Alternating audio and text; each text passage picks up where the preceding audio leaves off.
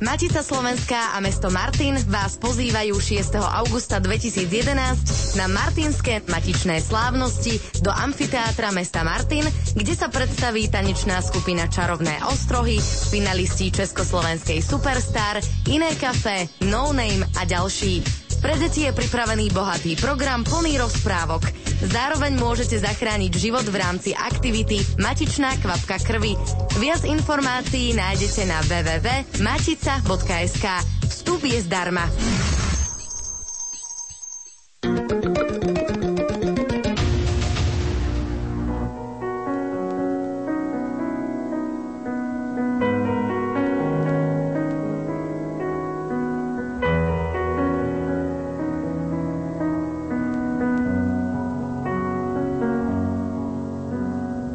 Pondelkové popoludnie, milí poslucháči, vám tejto chvíli prajeme zo štúdia Hrádia Lumen z Banskej Bystrice.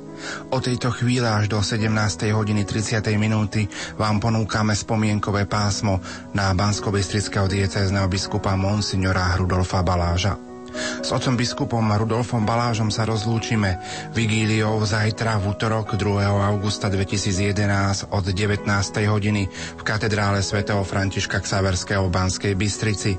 No a potom v stredu pohrebnom svetovom šovo 10. hodine vo Farskom kostole na nebovzatia Pany Márie v Banskej Bystrici a svetovom šov s uložením pozostatkov o 16. hodine v Nevolnom, kde bude očakávať deň svojho skriesenia. A tak v nasledujúcich minútach vám ponúkneme rozprávanie cirkevného historika Gabriela Brenzu o bansko-bystrickej diecéze a spomienkovú reláciu na biskupa Rudolfa Baláža, reprízu relácie Svetlo nádeje z roku 2004 pod názvom Rúženec v rukách kniaza biskupa. Nerušené počúvanie vám prajú Marek Rimovci a Pavol Jurčaga.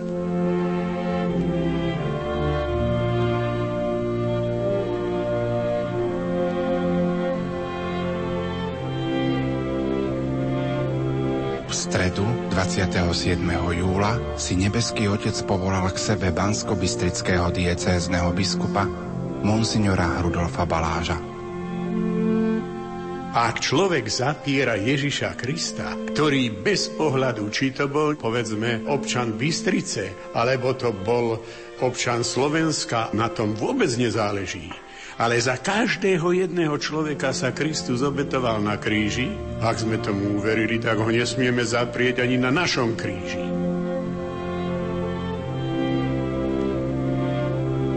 Pohrebné obrady začnú v stredu 3. augusta zádušnou svetovou mšou vo Farskom kostole na nebovzatia Pany Márie v Banskej Bystrici o 10. hodine. Hlavným celebrantom bude bratislavský arcibiskup metropolita Monsignor Stanislav Zvolenský. Dobrotivý pane, príjmi jeho dušu a nás posilni v bolesti a smútku.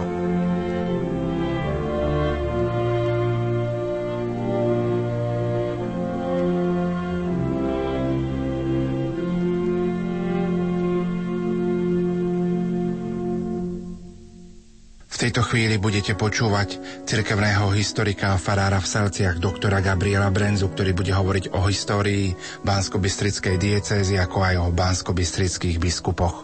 Cirkevná organizácia na území Bansko-Bystrickej diecézy je veľmi starobilá. Je veľmi pravdepodobné, že niektoré hradné farnosti, napríklad na Pustom hrade vo Zvolene, na Vyšehradnom alebo na, v Slovenskej Ľubči existovali už okolo roku tisíc je možné, že tu existovali niektoré chrámy už vo veľkomoravskej dobe. Určite po tatarskom vpáde sa začali zakladať farnosti najmä v mestách, pánskych mestách a veľmi skoro sa začali rozvíjať farnosti na okolí Banskej Bystrice a na okolí, alebo teda v regióne Turca, kde už v polovici 13. storočia vzniklo známe prepostvo Pany Márie, do ktorého prišli premonštráti. Avšak diecéza Bansko-Bystrická bola zriadená až v druhej polovici 18.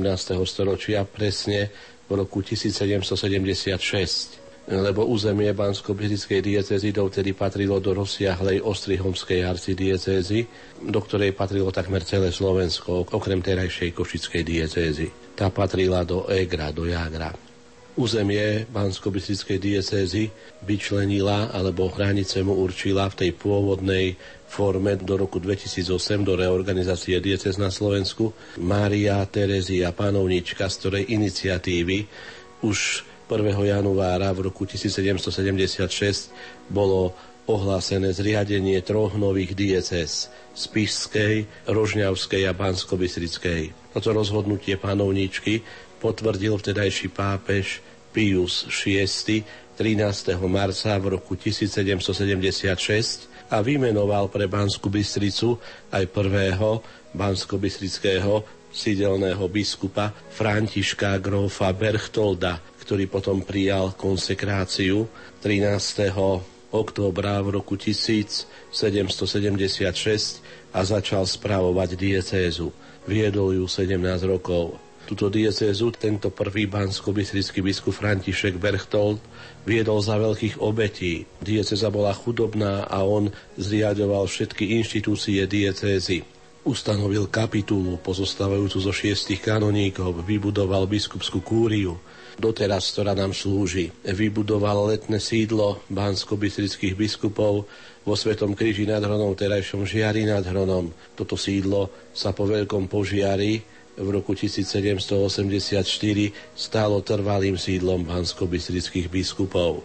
František Berchtold však nezriadil seminár, keďže nastala doba jozefinizmu a seminár existoval generálny na Bratislavskom hrade a potom, keď sa tento seminár rozpustil, bolo určené ústrednom arcibiskupskom seminári v Trnave miesta pre bansko seminaristov. František Berchtold zápasil s mnohými problémami a ťažkosťami. Dokonca mu bolo ponúknuté, aby sa dieceza, ktorá sa dostala do veľkých materiálnych ťažkostí, aj zrušila, ale on svojou vytrvalosťou a uževnatosťou zotrval na bansko biskupskom prestole, založil mnohé horské farnosti z náboženského fondu, všetky vznikli tak zhruba okolo roku 1787, až nakoniec vo veku 63 rokov predvečer na nebo vzatia pani Márie 14. augusta v roku 1793 zomrel vo svojom sídle vo Svetom kríži nad Hronom a bol pochovaný ešte v starom gotickom kostole vo Svetom kríži nad Hronom v presbytériu tohoto chrámu.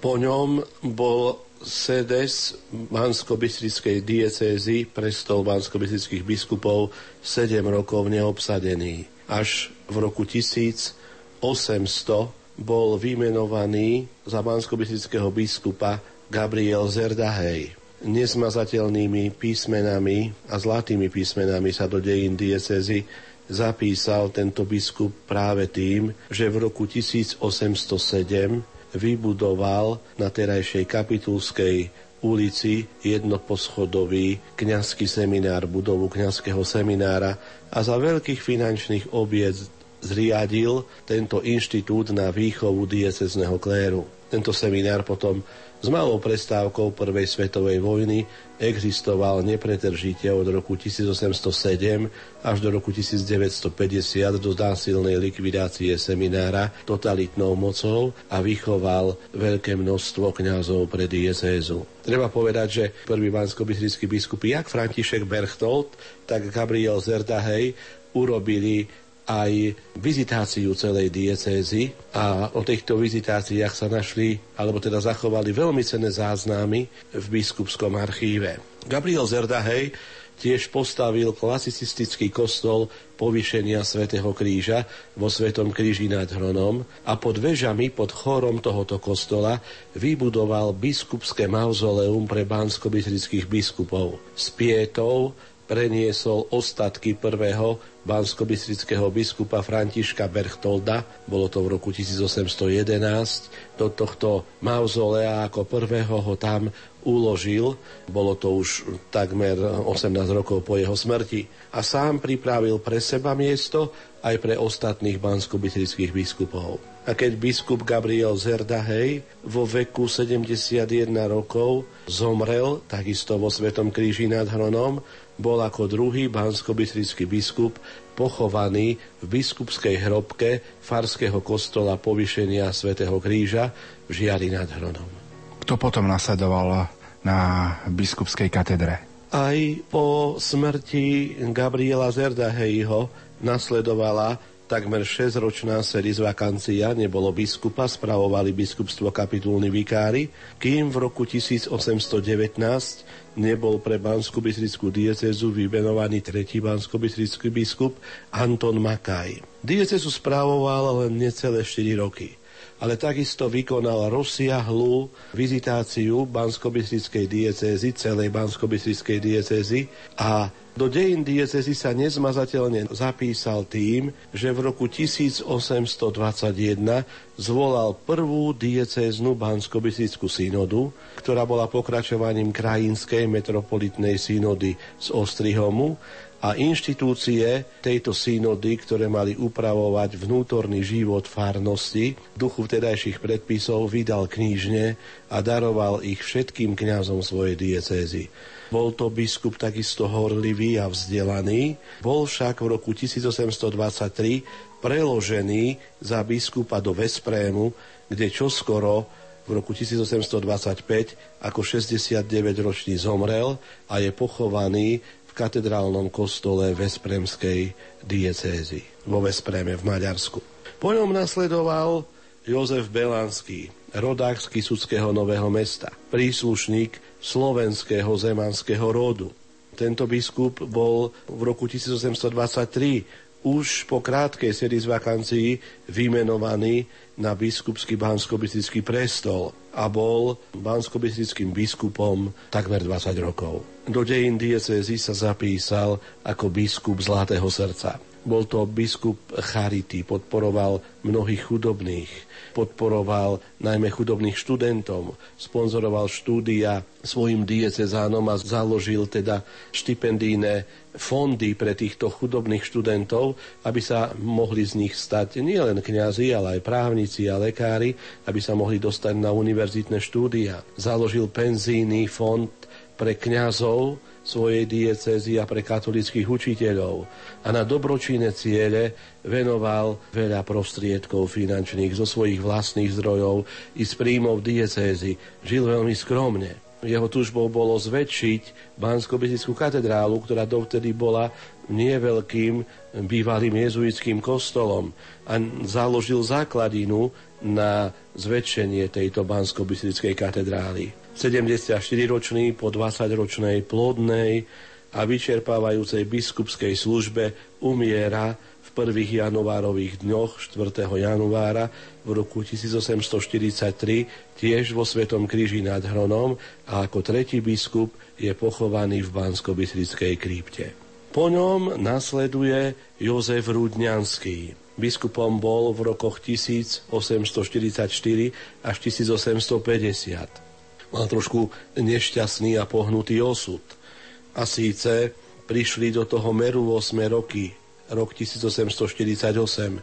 A pán biskup rečnil pri košutovských vojskách, ktoré boli proticisárske a tak po potlačení povstania, proticisárskeho povstania uhorského a slovenského v roku 1848 bol tento biskup prinútený, aby rezignoval na svoj úrad skutočne prešiel väzením, hoci takým čestným väzením. Jeho kapitula, jeho kňazi sa postavili za neho, poslali list Františkovi Jozefovi Cisárovi, aby mohol ostať byť bansko biskupom. On však trval na jeho rezignácii, preto v roku 1850 Jozef Rudňanský podal rezignáciu vtedajšiemu pápežovi Píjovi IX, ten ju aj prijal a žil v súkromí potom v Bratislave, kde zomrel 24. novembra v roku 1859, 9 rokov po svojej rezignácii a pochovali ho v hrobke Ostrihomskej baziliky. Tam medzi kanoníkmi tento piatý bansko biskup Jozef Rudňanský odpočíva. Po jeho rezignácii nasledoval veľký biskup bansko diecézy, veľmi známy Štefan Mojzes. Narodil sa, poznáme jeho životopis, vo Veselom pri Piešťanoch, bol záhrebským kanoníkom v terajšom Chorvátsku, bol vzdelaným profesorom, bol doktorom filozofie Peštianskej univerzity a bol panovníkom menovaný za bansko biskupa v roku 1850 nasledujúcom roku prijal biskupskú konsekráciu, prišiel do bansko diecezy, usadil sa vo Svetom kríži nad Hronom. Bol to neunavný bojovník za práva Slovákov, podporovateľ církevného ľudového školstva, veľký mecen seminára slovenského gymnázia v Banskej Bystrici i v kláštore pod Znevom.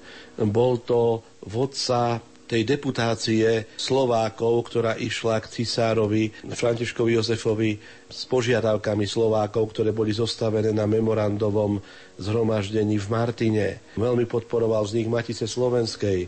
Stal sa prvým predsedom Matice Slovenskej. Bol neunávnym ctiteľom a veľkým ctiteľom slovanských vierozvestov svätého Cyrila a Metóda.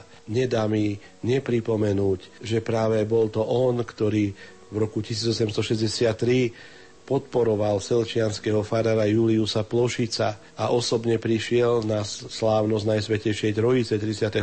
mája a posvetil oltárny obraz svätého Cyrila a Metoda, čím sa selčianský chrám stal prvým kostolom zasveteným svetému Cyrilovi a Metodovi na území bansko diecezy na území terajšieho Slovenska je zaujímavé, že zomrel práve na sviatok svätého Cyrila a Metóda 5. júla v roku 1869.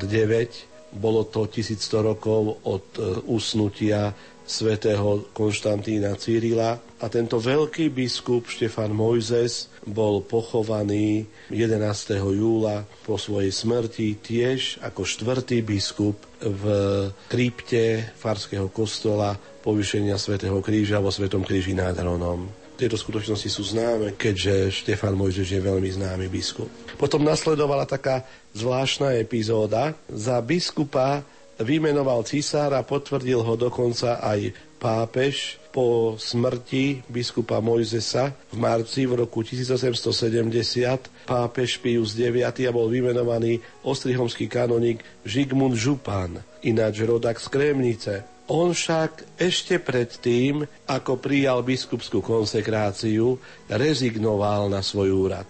Avšak podľa tradície církvy, hoci bol iba episkopus nominatus, iba menovaný biskup, je všade uvádzaný ako siedmy biskup bansko diecézy, hoci nebol nikdy konsekrovaný. Keďže medzi 23. marcom 1870 a 16. júlom 1871 bol uvádzaný ako bansko menovaný biskup. A to bolo teda vyše roka.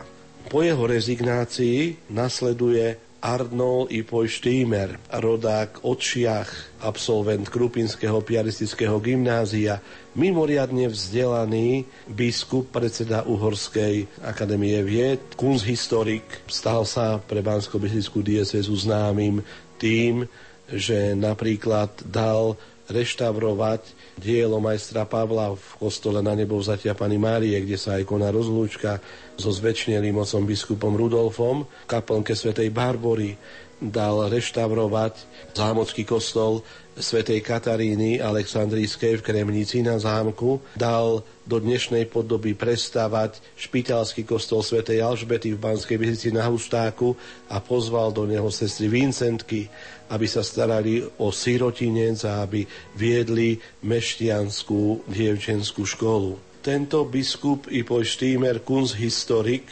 bol však preložený krátko pred svojou smrťou do Veľkého Varadína dnešného Oradea v Rumunsku, vtedy to bolo v Rakúsko-Uhorsku. Je zaujímavé, že krátko po svojom vymenovaní 2. decembra v roku 1886 vo Veľkom Varadíne zomiera a je pochovaný v tamojšej katedrále. Potom nasleduje Imrich Bende, biskupom sa stal v roku 1886. Tento biskup bol takisto biskup, ktorý bol charitatívny, Biskup, ktorý sa do dejín diecezy zapísal, napríklad aj tým, že držal ochranu ruku nad tajomským rodákom, neskorším vynálezcom Jozefom Murgašom, ktorého vysvetil za kňaza a vidiac jeho nadanie na maliarstvo poslal ho na akadémiu, Maliarskú akadémiu do Mníchova. Tento biskup Imrich Bende viedol diecezu necelých 7 rokov a bol preložený za biskupa do Nitry. Aj tu blahodárne spravoval diecézu, dožil sa pomerne vysokého veku, 87 rokov, zomrel 26. marca v roku 1911 a je pochovaný v krypte katedrály svätého Emeráma v Nitre, teda na Slovensku. Bol to teda 9. bansko biskup Imrich Bende. Po ňom nasleduje bratislavský farár Karol Rímej. Biskupom bol 11 rokov od roku 1893 do roku 1904. Do dejín diecezy sa zapísal tým, že zmodernizoval budovu bansko diecezného seminára, ktorú nadstavilo jedno poschodie. Aj on umiera vo Svetom kríži nad Hronom 13. januára v roku 1904 a ako šiestý biskup je pochovaný v krypte kostola povýšenia Svetého kríža v Žiari nad Hronom. Nasleduje Wolfgang Radnaj, ktorý sa stal biskupom hneď po jeho smrti v roku 1904 a diecezu správoval do svojej rezignácie v roku 1919. Diecezu viedol v časoch Prvej svetovej vojny. Po vzniku Prvej Československej republiky bol tento biskup Wolfgang Rádnaj, pretože neprijal vznik Československej republiky, vypovedaný z územia Československa. Stalo sa tak v marci v roku 1919.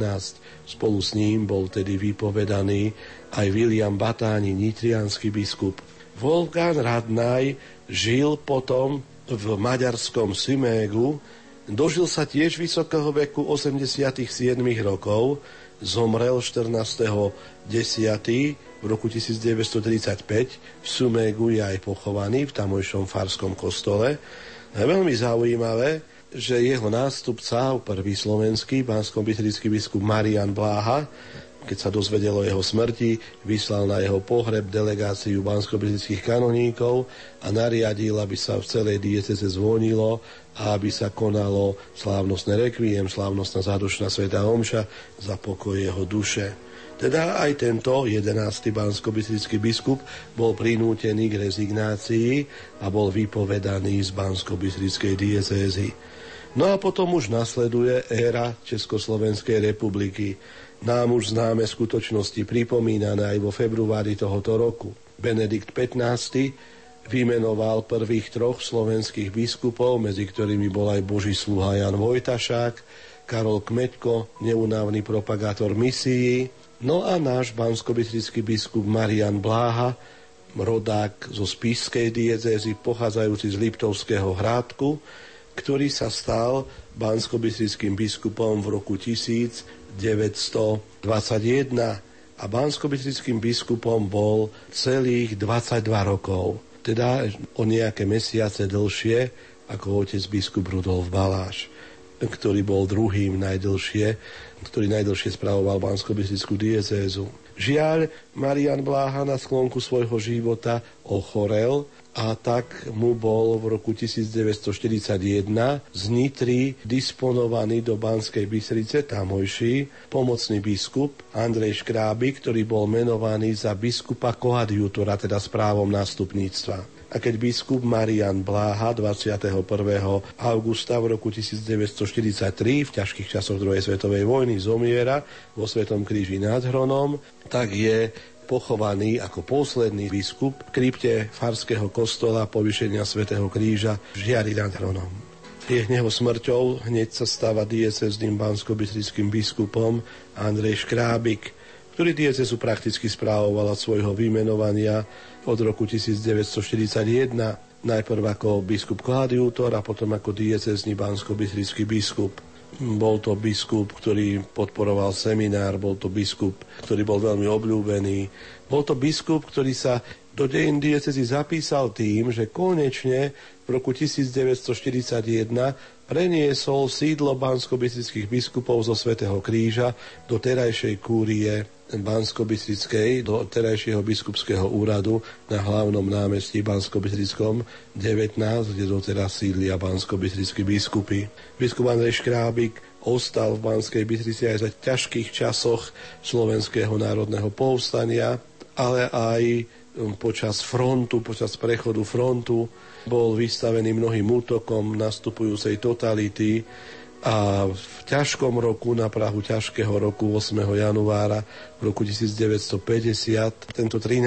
bansko biskup zomiera v Banskej Bystrici a ako jediný biskup je pochovaný v Banskej Bystrici na Mestskom katolíckom cintoríne. Jeho pohreb sa konal 12. januára v roku 1950. Potom nasledujú ťažké časy. Bolo to prvé miesto biskupské, ktoré sa uvoľnilo po jeho smrti, začali platiť proti cirkevné zákony a tak štát dosadil správcu diecezy Jana Decheta, ktorý však mm, sa dostal do problémov s cirkevným právom. Napriek takej neprehliadnosti kanonickej Jan Dechet stál ako správca diecézy až do svojej smrti na čele bansko diecézy zomiera v júni v roku 1968 a 17. júna toho istého roku, krátko pred svojou smrťou, arcibiskup nitrianský Eduard Néčej, biskup svätého života, vymenoval ako najstarší biskup vtedajších slovenských diecez podľa cirkevného práva za ordinára hansko diecezy Františka Haspru, ktorý od roku 1968 až do vymenovania bansko biskupa už 14. Jozefa Feranca ako vikár spravoval bansko diecézu. No a už prichádza rok 1973, kedy vlastne výsledkom tzv. východnej politiky vtedajšieho arcibiskupa Agustína Kasaroliho, ktorý v intenciách Pavla VI.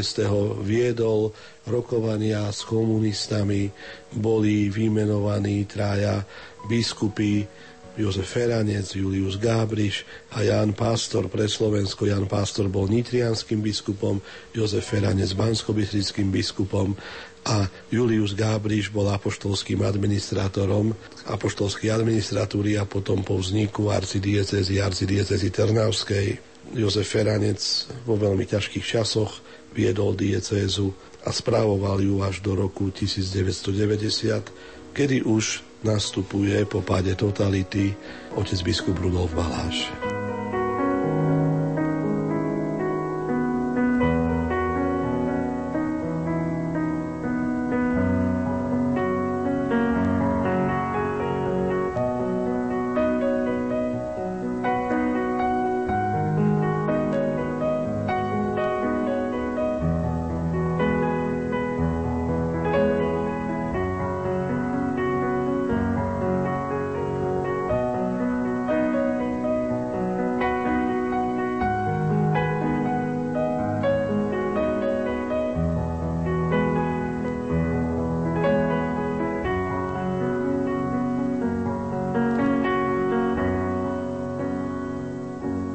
Teraz vám ponúkame reprízu relácie Svetlo nádeje z roku 2004, kde otec biskup Rudolf Baláš rozprával na tému Rúženec v rukách kňaza a biskupa. Lumen. Rádio pre celú rodinu.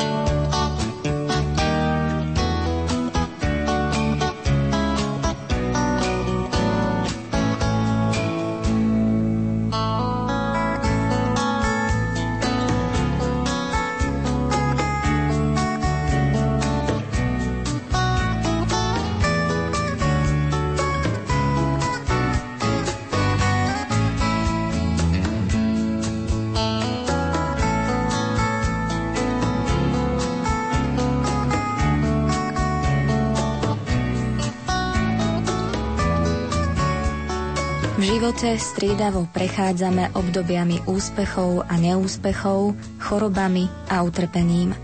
Tvorí to súčasť kríža. Ktokoľvek napodobňuje Ježiša v plnosti, tiež sa musí zúčastňovať na jeho utrpení. Preto potrebujeme modlitbu. Potrebujeme chlieb života. Slová matky Terezy odzrkadľujú každodennú situáciu mnohých z nás. Takmer všetci, skôr či neskôr, prídeme na to, že bez modlitby to jednoducho v našom živote ako si nejde. Americký týždenník Newsweek sa v ankete pýtal na modlitbu mnohých vedcov, teológov, univerzitných profesorov a veriacich. Výsledky ankety sú zaujímavé. Takmer 90% oslovených je presvedčených, že Boh na modlitby odpovedá. Viac ako 80% ľudí, ktorí sa obracajú na Boha, prosí za dieťa, príbuzného alebo zdravie. Asi 80% pripúšťa, že nevypočutá modlitba nie je dôvodom nerozprávať sa s Bohom. 75 o silu prekonávať osobné slabosti. Približne 40% oslovených neprosí o dosiahnutie ekonomických cieľov alebo o úspešnú kariéru. Asi 30 ľudí sa modlí viackrát denne a 25 sa modlí aspoň raz denne. O modlitbe a zvlášť o modlitbe ruženca bude dnešná relácia Svetlo nádeje. Ponúkneme vám myšlienky banskobistrického diecézneho biskupa Monsignora Rudolfa Baláža, ktoré odzneli v máji roku 2003 na Mariánskom kongrese v Ružomberku. Aj keď práve nie je Mariánsky mesiac a rok ruženca pápež Ján Pavol II uzavrel už v októbri minulého roku, táto modlitba je stále aktuálna, tak v januári, ako aj v máji. Rovnako aktuálne sú i myšlienky biskupa Baláža na tému Ruženec v rukách biskupa a kňaza. Príjemné chvíle v našej spoločnosti vám želajú hudobný redaktor Imrich Šimik, technik Marek Rimovci a moderátorka Katarína Džubáková.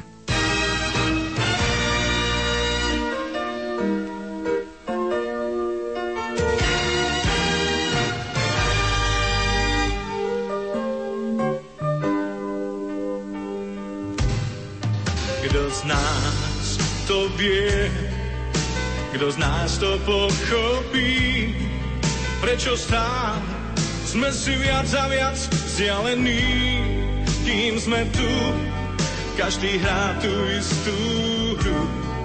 Prečo niekto stále chce medzi nás ľudí stavať mu?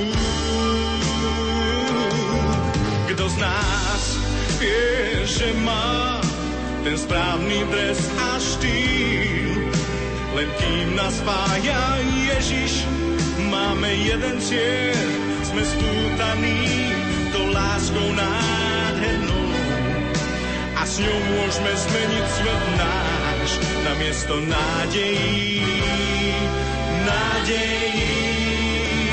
Oh, buď mi buď mi sestrou, veď láska spája nás. Tak skúsme spolu kým príde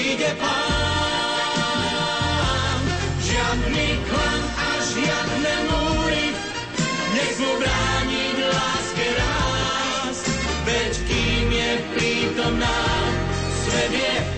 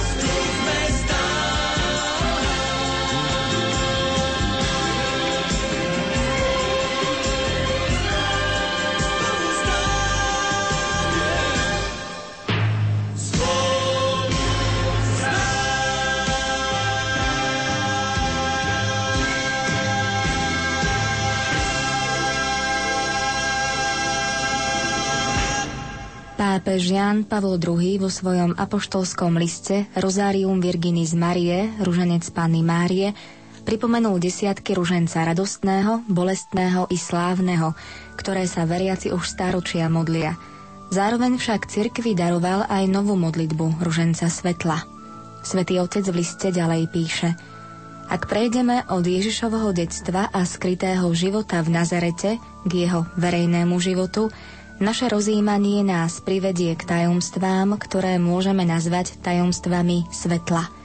V skutku najväčším tajomstvom Krista je to, že je svetlom. On je svetlo sveta.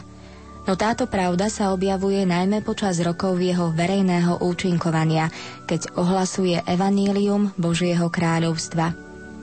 Ján Pavol II kresťanskému spoločenstvu naznačil 5 významných okamihov z tohto obdobia Ježišovho života. Pri krste v Jordáne, keď zjavil sám seba na svadbe v Káne, keď ohlasoval Božie kráľovstvo a vyzýval na obrátenie, pri jeho premenení a pri ustanovení Eucharistie. Pápež Ján Pavol II celý katolícky svet vyzval k intenzívnej modlitbe svätého Ruženca. Sme presvedčení, že je to veľmi dobrá duchovná rada, ktorá môže uzdraviť naše rodiny a nám všetkým dať silu do nového života. Ruženec je vynikajúca mariánska škola, kde sa nám pred duchovný zrak zjavuje Božia Matka, aby nás učila intenzívnemu prístupu k Bohu. Svetý Otec veľmi verí, dôveruje Bohu, že sa stanú rôzne úpravy súčasného rozbitého ľudstva práve cez túto modlitbu ruženca. Aj katolíckí veriaci potrebujú silné vzory pri modlitbe ruženca, z ktorého vychádza veľká energia k životu podľa Božej vôle. Týmito vzormi majú byť predovšetkým kňazi a biskupy. V mnohých oblastiach sveta ich volajú veriaci, že sú ich duchovnými otcami. Vieme, čo to urobí s dieťaťom a s mladým človekom, keď vidí svojho otca s ružencom v ruke, alebo klačať ho pod krížom.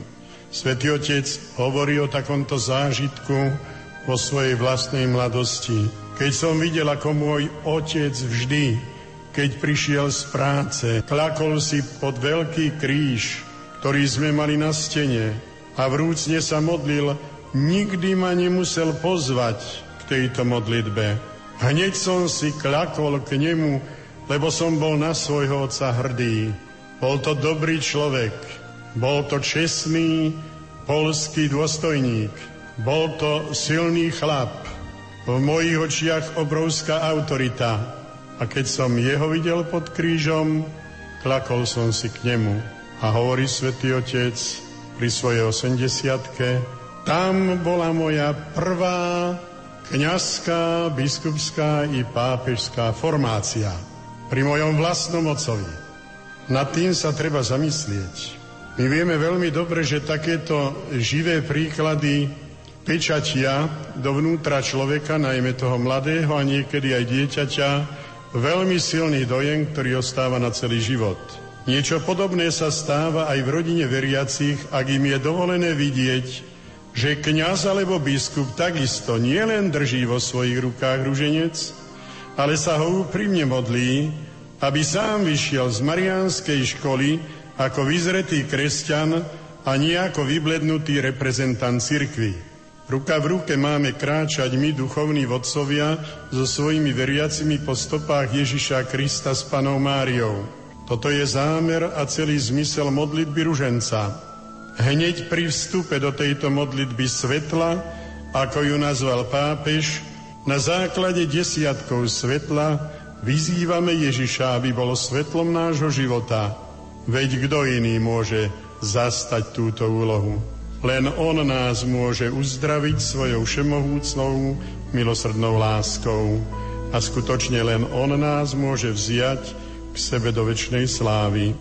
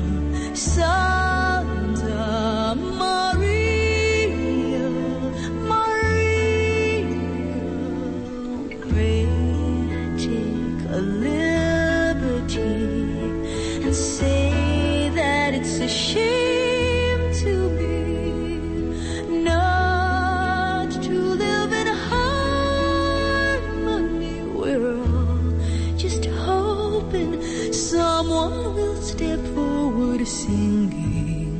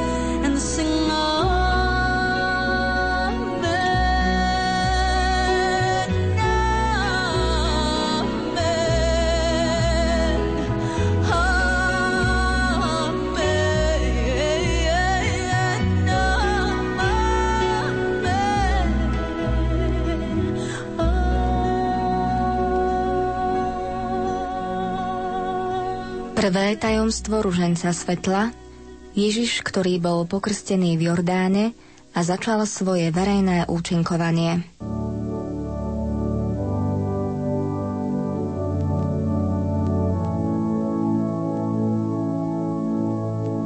V našej dobe zahaluje celý svet veľká tma a my znova potrebujeme nebeské svetlo Božieho ducha.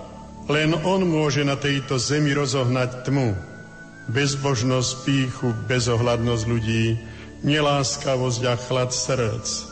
Zem sa skutočne stala veľkým Babylonom, stala sa mestom peňazí, násilia a zločinov a s tým súvisiacej nemravnosti. Veriaci človek dnes prežíva ten čas, o ktorom Kristus povedal. Toto je vaša hodina a moc temná.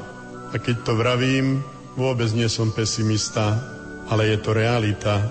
Preto pápež, keď predkladal nových 50 ruženca svetla tomuto svetu, zvolal Modlite sa, modlite sa, modlite sa. Modlite sa, aby prišlo svetlo pre ľudské srdcia. Potom sa rozsvieti aj svetlo vo vašich životoch. Aj vy uvidíte otvorené nebo, ako ho uvidel Ježiš pri svojom krste v Jordáne spoznáte Boha a väčšinu krásu. Boží duch zostúpi na vás a vašim dušiam prinesie pokoj. Aký pokoj? Pokoj s Bohom, pokoj s tvojou rodinou, pokoj s ľuďmi v okolitom svete. Aj ty budeš počuť vo svojom srdci hlas neba. Ty si môj milovaný syn, ty si moja milovaná dcéra, tebe mám zalúbenie. Toto sa však stane iba vtedy, ak budeš žiť s Ježišom. Každý deň, nie iba niekedy. Veď iba On je Boží syn. Postávaj s ním neustále, lebo On je svetlo. Rodina v súčasnosti je neustále ohrozovaná ničivými silami. Pamätám si na svoje detské časy, keď sme všetky deti, bolo nás šesť, Otec nám zomrel práve 20 dní pred narodením posledného dieťaťa a to som bol ja. Takže sme spolu s matkou sedávali pri otvorených dvierkach kuchynského šporáka, lebo elektriku sme ešte nemali. Petrolej bol drahý, na sviečky nebolo a tak sme sa pri plameňoch ohňa, ktorý sálal zo šporáka, modlili pravidelne ruženec. Pre mňa pravidelne znamená každý večer. Tešili sme sa, že mama nikdy nevynechala tento program. Nikdy. Všetko muselo ísť na bok, ale rúženec nie. Ale tak ako svätý Otec hovorí, že pri tom svojom otcovi získal prvú kňazskú, aj biskupskú, aj pápežskú formáciu, to môžem ja zase povedať, že pri tejto jednoduchej dedinskej žene mojej matke som tiež vyzrel na to, aby som bol schopný počúvať v živote Božiu vôľu. Tak mi moja matka svojou dôslednosťou v modlitbe každodenného ruženca stigmatizovala moje vnútro, že aj dnes napriek mnohým povinnostiam nikdy neviem zaspať bez modlitby ruženca. Táto modlitba je úžasná, lebo zbližuje rodiny, ktoré dnes televízia so svojimi povrchnými programami a propagáciou pochybných všelijakých záležitostí rodinný život rozvracia. Návrat k spoločnej modlitbe ruženca môže členov našich rodín naplňať obrazom vykupiteľa a jeho matky. Tak toto hovorí svätý Otec. To sú obrazy nádherné, ktoré uzdravujú aj ubolené vnútro človeka a toho, kto je ladený vďačnosťou Božieho dieťaťa, posúvajú dopredu. To má na mysli Svetý Otec, že tento požehnaný rok Svetého Ruženca by aj nás, ktorí veríme, ale ktorým je dobre na svete aj bez ruženca, že keď sa začneme modliť ruženec, že nás to posunie dopredu a budeme hĺbšie chápať Božie tajomstvá, ktoré sa majú splňať aj v našom živote. Ako som už spomenul v našej rodine, len preto nebral rúženec do rúk pri spoločnej modlitbe aj otec rodiny, lebo on vtedy už nežil. Ale vy, ktorí žijete, buďte hlásateľmi, šíriteľmi e, tejto modlitby, lebo, tak ako svätý Otec hovorí, je to koncentrovaná Biblia, najmä po vložení do sústavy ruženca jeho 50 svetla, Ak takto predstupuje s ružencom pred svojich veriacich kňaz a biskup, nasledujú ho tisíce vo farnostiach a v diecéze. Aj táto duchovná rodina našich farností a diecéz potrebuje zjednotenie. Ak svätý Otec charakterizuje vo svojom apoštolskom liste rúženec ako poklad, ktorý treba znova objaviť a zachovávať, mali by sme tomu rozumieť predovšetkým my, kňazi a biskupy, lebo na nás ľudia veľmi pozorne hľadia. Prehltnutý smútkom a pokoraný túžbou nájsť ťa. Počítal som ľudí, ktorí usmiali sa na mňa. Cez tie tváre plné jamúk smiechových hľadala, našiel domcoch kočúcich. Jej, jej, jej, ty si v nich, áno, viem, to bývaš tam. Kde si v hĺbke ľudských duší máš svoj chrám. A ja tam, na tom mieste, kôčik zapálený mám.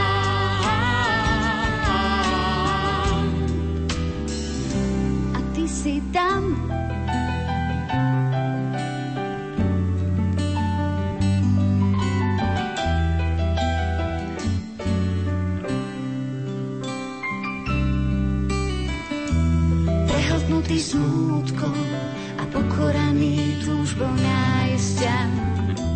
Počítal som ľudí, ktorí usmiali sa na mňa. Cez tie tváre plné jamok smiechových hľadala, našiel som ťa v domcoch točúcich. Jej, jej, jej, ty si v nich, áno, viem, to bývaš tam. Si v hĺbke ľudských duší máš svoj krám. A ja tam, na tom mieste, tôčik zapálený mám.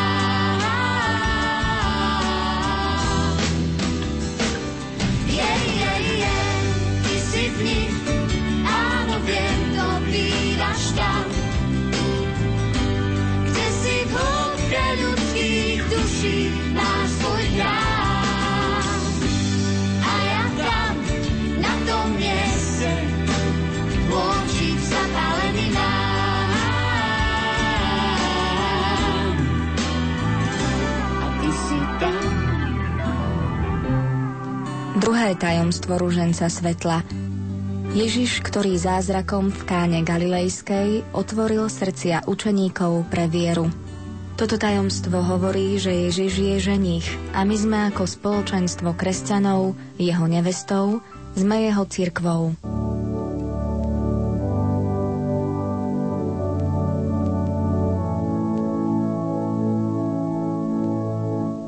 Blažení sú podľa Krista tí, ktorí sú pozvaní na túto svadobnú hostinu Božieho baránka.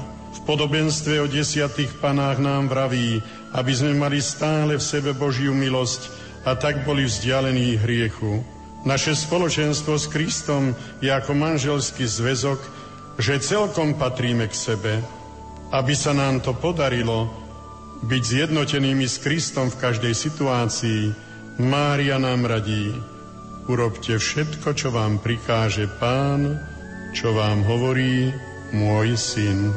Dobre známa diagnóza vo Svetovej cirkvi je taká, že mariánsky kňazi i biskupy majú svoju stavovskú stabilitu, sú verní svojmu povolaniu a majú aj pastoračnú spolahlivosť. To znamená, že sú horliví. A takýmto kňazom byť bez ruženca by znamenalo toľko, ako byť námorníkom bez lode. Na čo to je? Preto je potrebné, aby v Kristovom mystickom tele cirkvi veriaci v tomto zmysle pamätali v modlitbách na svojich pastierov. A predovšetkým v modlitbe svätého Ruženca. Pamätám si na rok 1968, keď som bol ako 28-ročný kaplán v Banskej Bystrici a bol som vo veľkých rozpakoch preto, že v rôznych častiach sveta, ale aj na Slovensku zavládla vlna odklonu kňazov a rôznych veľmi múdrych teológov od mariánskeho kultu. Ako dôsledok toho bol hromadný odchod vysvetených reholníkov i diecezných kňazov z cirkví. To bola najväčšia rana, ktorú církev katolícka zažila po druhom vatikánskom sneme. Pamätám si, že správni kňazi tých čias túto smutnú diagnózu priamo vzťahovali na odklon od Márie. Ak ona bola dobrá, ako matka Božiemu synovi a kráľovi kňazov, jednoznačne patrí aj každému kňazovi, biskupovi, kaplánovi, každému, kto sa nachádza v cirkvi jej syna. Ježiš každého volá, aby sa obrátil k Bohu, tak v zmýšľaní, ako aj v skutkoch. Preto nám pripomína, že sa treba stále modliť. On sa vždy modlil a pri modlitbe ďakoval nebeskému Otcovi za to, že mohol svetu zvestovať tajomstva Božieho kráľovstva, ale na výšinách galilejských kopcov prosil aj za to, aby dokázal na druhý deň priniesť mnohým zdravie duše i tela. Ježiš nikdy nie je sám. Vo všetkých jeho postojoch je s ním Otec. On a Otec sú jedno. Preto aj nám hovorí pán, treba sa stále modliť. V dnešných búrkach sveta obstojí iba ten, ktorý má dostatok Kristovho svetla, Všetky súčasné problémy prekoná len ten, kto neustále hladí na Ježiša a z neho príjima do svojho srdca svetlo viery. Tí, ktorí sa modlia a robia to dobre, budú mať stále pevnejšiu vieru. Tí, čo sa nemodlia a len špekulujú, budú agresivitou tejto doby zahnaní do tmy všelijakých pochybností. Modlitba je žriedlom stále nových síl. Bez modlitby vyschne studňa milosti v nás. Kto by mal toto lepšie vedieť ako každý kniaz a biskup? Pri svojich vysviackách celkom obetovali svoj život Ježišovi. Prečo potom v rámci budúcich rokov, následných rokov tento život nejako zrieďovať? Tak sa treba držať Ježiša ako aj Márie, lebo títo dvaja vždy patria spolu. Mária predsa pri žiadnej dôležitej udalosti zo života Kristovho nebola vzdialená. Ona bola v blízkosti, aj keď ju Evangelium nespomína, ale doslova sledovala každý krok svojho syna. Toto máme robiť aj my. Preto svätý Otec hovorí, že mariánsky vzor je vynikajúci vzor, vynikajúca škola, ako sledovať, ako stvárňovať Ježišovú tvár v sebe, podľa vzoru Márie. Ak sa ťa dotýka úzkosť a stres, ak cítiš únavu, včera aj dnes, vyhľadaj vétery, pokoj a tíž.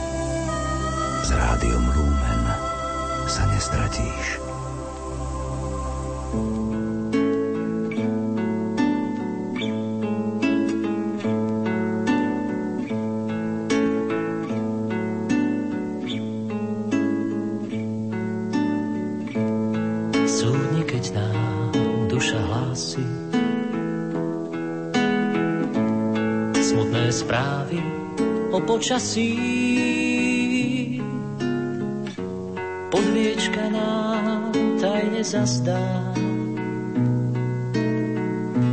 Jeden malý kúsok dažďa.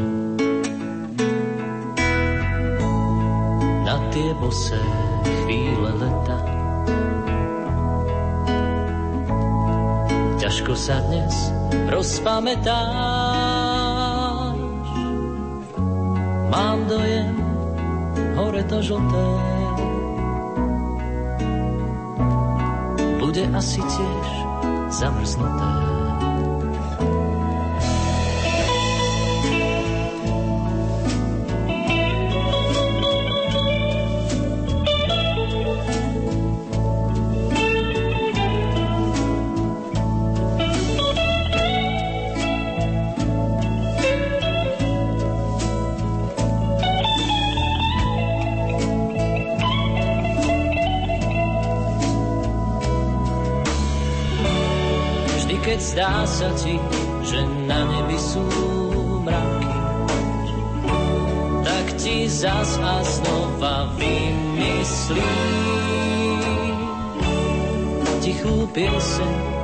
Vložím ju do obálky. Možno pre nás dvoch tam nájde rým. Súdni, keď nám duša hlási smutné správy o počasí. Keď máš pocit, že si sama, pomôže ti stará, dobrá známa, obálková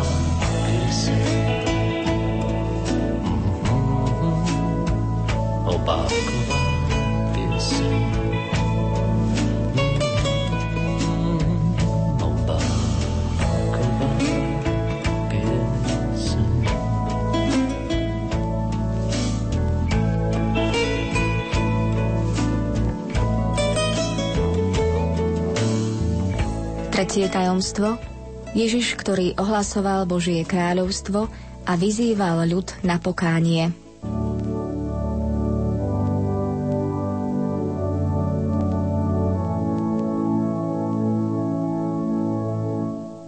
Všetci veriaci, ale predovšetkým ich duchovní vodcovia majú budovať Božie kráľovstvo na tejto zemi. Aby sa im to darilo, musí byť Boh v ich živote na prvom mieste a to sa dosahuje v spolupráci s Máriou, celkom samozrejme cez modlitbu svätého Ruženca. Ježišovi tak záležalo na šírení Božieho kráľovstva vo svete, že to neurobil iba v Ríme alebo v Galilei, ale aj v zemi Zabulona Neftaliho. To znamená, aj dnes nás posiela do všetkých neopohanských krajov, aby tam zasvietilo jeho svetlo, teda posiela nás do krajín zabudnutých, do krajín Orientu, ktoré sú a ktoré boli aj vtedy málo známe aj vtedajšiemu svetu. Takýto postoj majú mať aj tí, ktorých si on od väčšnosti vybral a v určitom čase boli vysvetení a konsekrovaní, aby bol Boh a jeho vôľa známa na tejto zemi. Len preto sme boli svetení. Nie pre svoju osobnú parádu alebo pre svoje vyznačenie. Veď je to niekedy pre mňa teda veľmi čudné, keď nám ľudia rad radom vravia, že sme excelencie a to v preklade znamená výsosť. Ja vždy dávam otázku, akou excelenciou bol Kristus. Boží syn, stvoriteľ účastný v najsvetejšej trojici pri stvorení celého sveta, všemohúci Boh, syn tesárov. Čo ťahá ma dnes večer do ticha, to tvoj duch, pane, že nie ma na púšť. Už neviem, kedy som ti potýkal, otváram srdce, tak to skús. A potom v tme zapálim sviečku, do duše dubovú bránu otvorím. So slzou bolesti na sklopenom viečku, o pádoch každodenných. S tebou hovorím.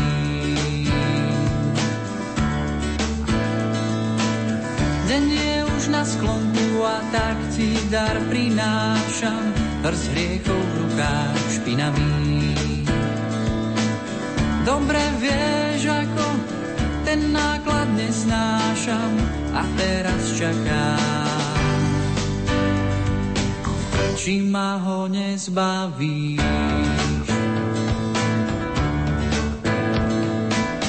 Odpoveď znova dostávam tú istú. Zbytočne bál som sa, že odpovie inak. Hriechy za z rúk mi vzal samotný Kristus. Neboj sa, vraví mi, ľúbim ťa synak. Na, na, na, na,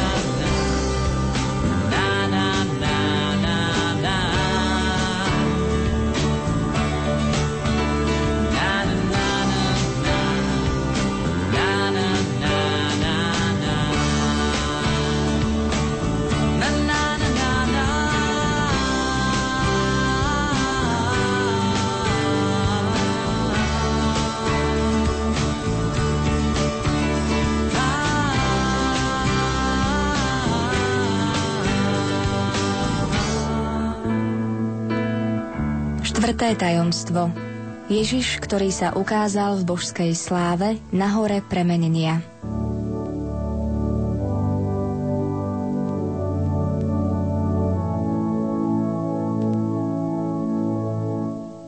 Štvrté tajomstvo nám hovorí o tom, ako sa Ježiš ukázal v božskej sláve na hore Tábor.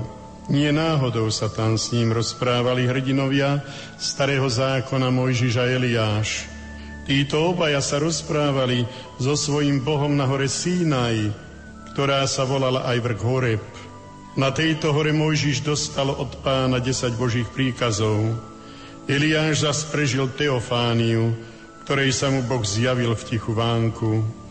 Tu na hore premenenia Mojžiš a Eliáš sa priamo rozprávajú so samým Bohom, Ježišom Kristom. Preto v Ježiša Krista aj v dnešnej dobe veria milióny a uznávajú ho za svojho Boha, lebo on sa zjavuje ich vnútru.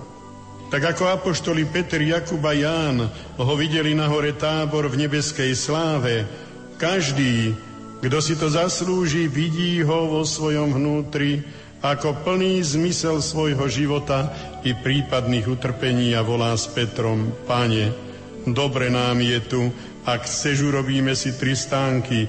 Tebe jeden, Eliášovi jeden a jeden Mojžišovi. A na seba zabudol aj na svojich bratov, lebo tak bol zanietený za Ježiša. Každý, kto sa Petrovským štýlom zanieti na svojej hore tábor, na hore tábor svojho vlastného života, tak ako to urobil Peter, tak zabudne na svoje malichernosti, ale pracuje iba pre Ježiša. A samozrejmá vec, aj človek viery takto volá, Pane, ochotne chcem prijať z Tvojich rúk všetko, čo mi v živote naplánuješ. Zabúda celkom na seba a dáva sa k dispozícii Ježišovi. To je plný život. Len nezabudnime, že sa nám objaví až vtedy, ak celkom myslíme na Krista, a len málo na seba. Takto si pán pripravoval svojich apoštolov na dni, ktoré znamenali pre neho utrpenie a smrť na Kalvárii. Napriek ľudským chybám, ktoré sa pri tejto bolesti a bolesnej histórii zo strany apoštolov stali, predsa väčšinou okrem Judáša vydržali všetko zniesť. Poopravovali sa, robili návraty. Peter nariekal. Júda sa hanbil. Tí ostatní, každý svojím spôsobom sa krútili a Ježiš im videl dovnútra. A dával im svojim postojom celkom jasne najavo Filip, netráp sa. Kto vidí mňa, vidí aj oca. Nebuď malicherný, už si toľko so mňou, ešte ma nepoznáš. Koľko rokov sme my s ním? Dá sa povedať, že ho poznáme. Keď nás hodziaká maličkosť v živote vyšinie, sme úplne nesvojí. To znamená, že ešte treba pobudnúť na hore tábor. A treba sa tam dívať na ten celkový odkaz. Mojžiš, Eliáš, Ježiš. Všetko toto je Boží plán, všetko toto patrí spolu. My to delíme na starý a nový zákon, ale je to všetko Božie dielo.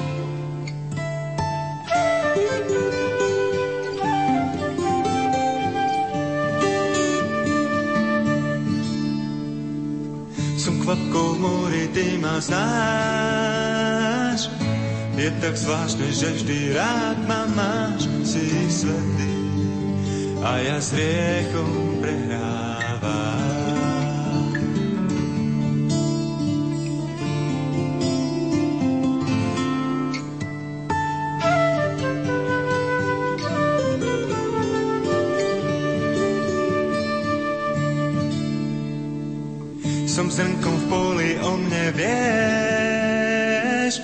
Voláš ma mojim menom, žiť vo mne chceš, si svetý, svoj krám vo mne buduješ.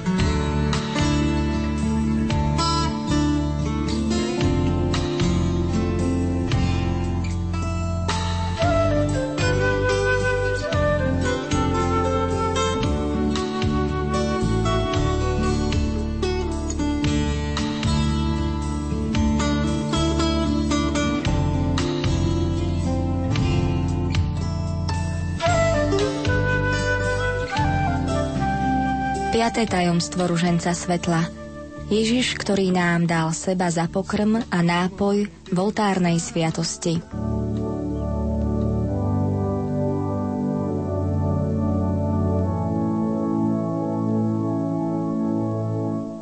V poslednom tajomstve svetla sa nám Ježiš zjavuje ako pokrm a nápoj na cestách pozemskej púte. Pri každej svetej jonši zostupuje Ježiš na oltár a pri vyslovení vety toto je moje telo, ktoré sa za vás obetuje a toto je moja krv, ktorá sa za vás vylieva, stáva sa úžasná až nepochopiteľná vec, ktorá si vyžaduje vieru. Prichádza k nám sám Boh nie na obdiv, ani nie iba na to, aby sme mu robili adoráciu, ale aby sa stal doslovným pokrmom našej ľudskej bytosti. Predovšetkým pokrmom na ceste k väčšnému cieľu. Kňaz i biskup spomenuté konsekračné slová vyslovujú a vyslovujú ich in persona Christi v osobe Kristovej, teda tak, ako keby to sám Ježiš povedal a ešte presnejšie, tak, že to tam hovorí sám Ježiš ich ústami. Teda to je niečo úžasné, to je veľký zázrak Božej lásky. A teraz si predstavte týchto dvoch, kniaza a biskupa, ktorí majú takúto moc a nedržia v ruke ten ruženec, ktorý je oslavou trojediného Boha, oslavou nášho vykupiteľa Ježiša, oslavou Božej Matky. Boli by to ľudia, ktorí sú okradnutí o veľké, nedozierne duchovné dobro. Z nariadenia a plnej moci Ježiša Krista toto títo robia pri oltári. A tak sa obeta na kríži neustále sprítomňuje v priestore a čase. Toto je práve tajomstvo kresťanskej sily. Ježiš je tu. Je to ten Ježiš, ktorý bol ukrižovaný a ktorý vstal z mŕtvych. Ten Ježiš je na tých našich oltároch. No sme debatovali o tom, akí sú aj naši katolíci uvzdychaní zo všetkého možného, ako je to strašné v dnešnom svete. A jeden z nás hovorí, a nebol som to ja, je to pomerne mladý kniaz a hovorí, tak máme tu živého Boha na oltároch. A kde sú naši veriaci po nedeliach? Keď ich prichádza na omšu, napríklad v Bystrici 8, 10 Budeme ďalej vzdychať a lamentovať a kvičať, pretože tu je Boh a my nemáme o neho záujem. V iných zbožnejších krajoch je to niečo lepšie. Ale aj tam sa nájdú ešte celé, celé, celé tisíce ľudí, ktorí sú totálne lahostajní k veciam, ktoré sú podstatné. A to je Eucharistia. Ak Boh zostupuje z neba do kúska chleba, do trošky vína a my sme tupí, tak sa nečudujme, že svet nám bude pred očami veľmi ubiedený. Ako náhle naplno zapneme, či už cez adorácie, alebo aktívne sveté príjmanie Ježiša v Eucharistii, tak sa všetko začne meniť. Samozrejme k lepšiemu. Toto je najpodstatnejšia vec, ktorú nám chcel svätý Otec povedať v tomto tajomstve, že Ježiš je tu. Eucharistický Ježiš je ten istý, ako bol ten betlehemský, ako bol ten nazarecký. To je ten istý Ježiš ako na hore Tábor, alebo kdekoľvek inde v káne Galilejskej, alebo stojaci v Jordáne. To je ten istý Kristus.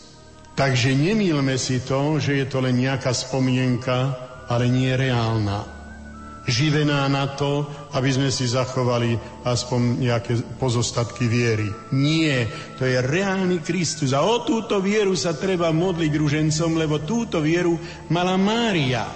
A keď k nej sa obraciame a keď ju prosíme o túto vieru, tak celkom iste ju dostaneme, pretože Mária vždy koná v záujme Ježišovom. Keď Ježiš hovorí, toto je moje telo, deje sa niečo podobné ako pri stvorení sveta. Keď Boh povedal buď alebo stan sa, vtedy sa stalo, čo chcel. Ako náhle Ježiš povie cez e, svojho kniaza alebo biskupa, toto je moje telo, vtedy je nové stvorenie povolané k bytiu. Už tu viac nie je chlieb a víno, ale telo a krv, a ako ja budem do seba úprimne a s veľkou vierou príjmať, zmením sa tak, že sám seba o nejaký čas nebudem vôbec poznať.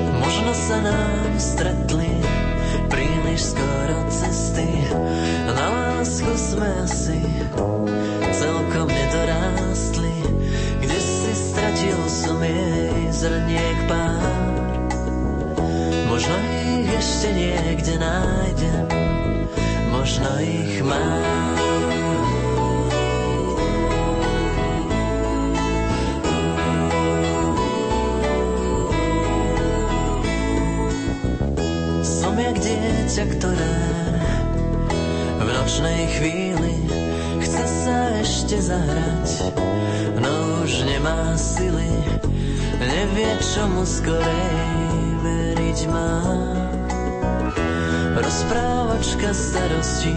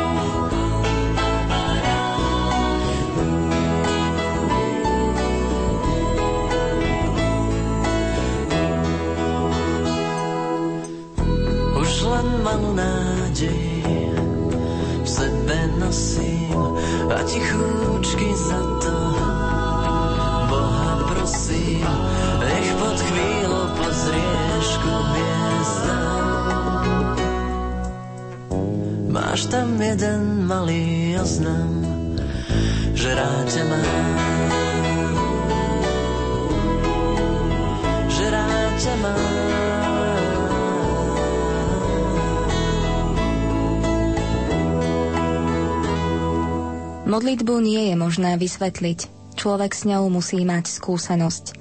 Ani modlitbu ruženca nie je ľahké vysvetliť, či už pre laikov alebo pre kňazov. V každom prípade modliť sa znamená uznávať Božiu moc, rozhodovať o nás. Znamená to dôverovať nie v seba, ale v Neho.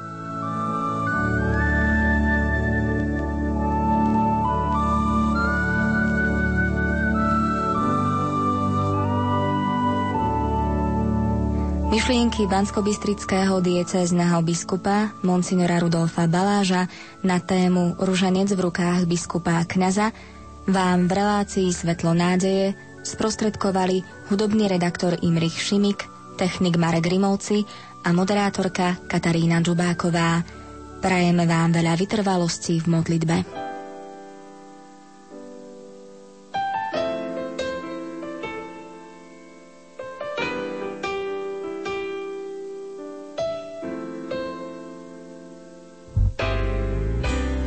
Roztrhla si obraz, zostal rád. Niečo v srdci bodlo a zrazu som sám. Vrátim ti všetko, nič mi netreba. Prečo by som mal, mal plakať pre teba? V tvojich slovách zacítil som jed. Nuž už dávno nie som, už dávno nie tvoj muž. Vrátim ti všetko, nič mi netreba. Prečo by som mal, mal smútiť pre teba? Život ma naučí preskakovať diery, tvoj pohľad do očí. Už viem, kam asi mieríš.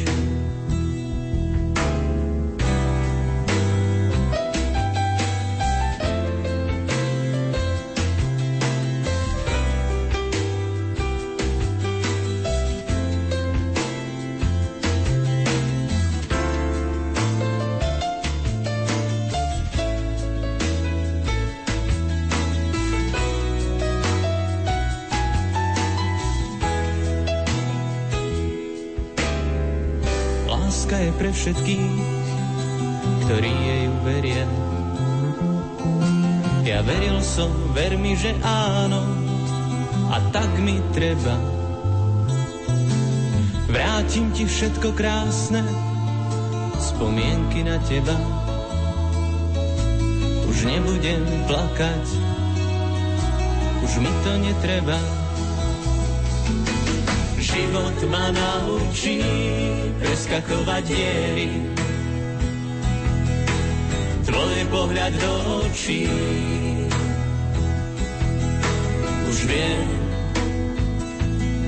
kam asi mieríš. Život ma naučí preskakovať diery. Tvoj pohľad do očí už viem, kam asi mieríš. Už viem, kam asi mieríš.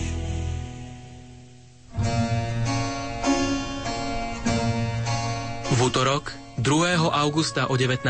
hodine sa v katedrále svätého Františka Ksaverského v Banskej Bystrici kňazi a veriaci zjednotia pri modlitbe vešpier za zosnulého diecézneho biskupa monsignora Rudolfa Baláža. Pridajte sa prostredníctvom nášho vysielania aj vy.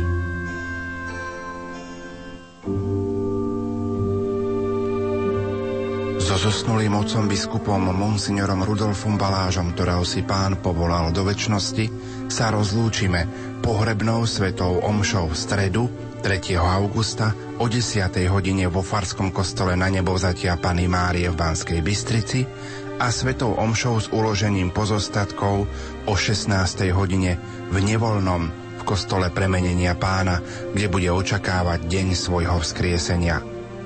Rádio Lumen vám ponúkne obidve sveté omše v priamom prenose.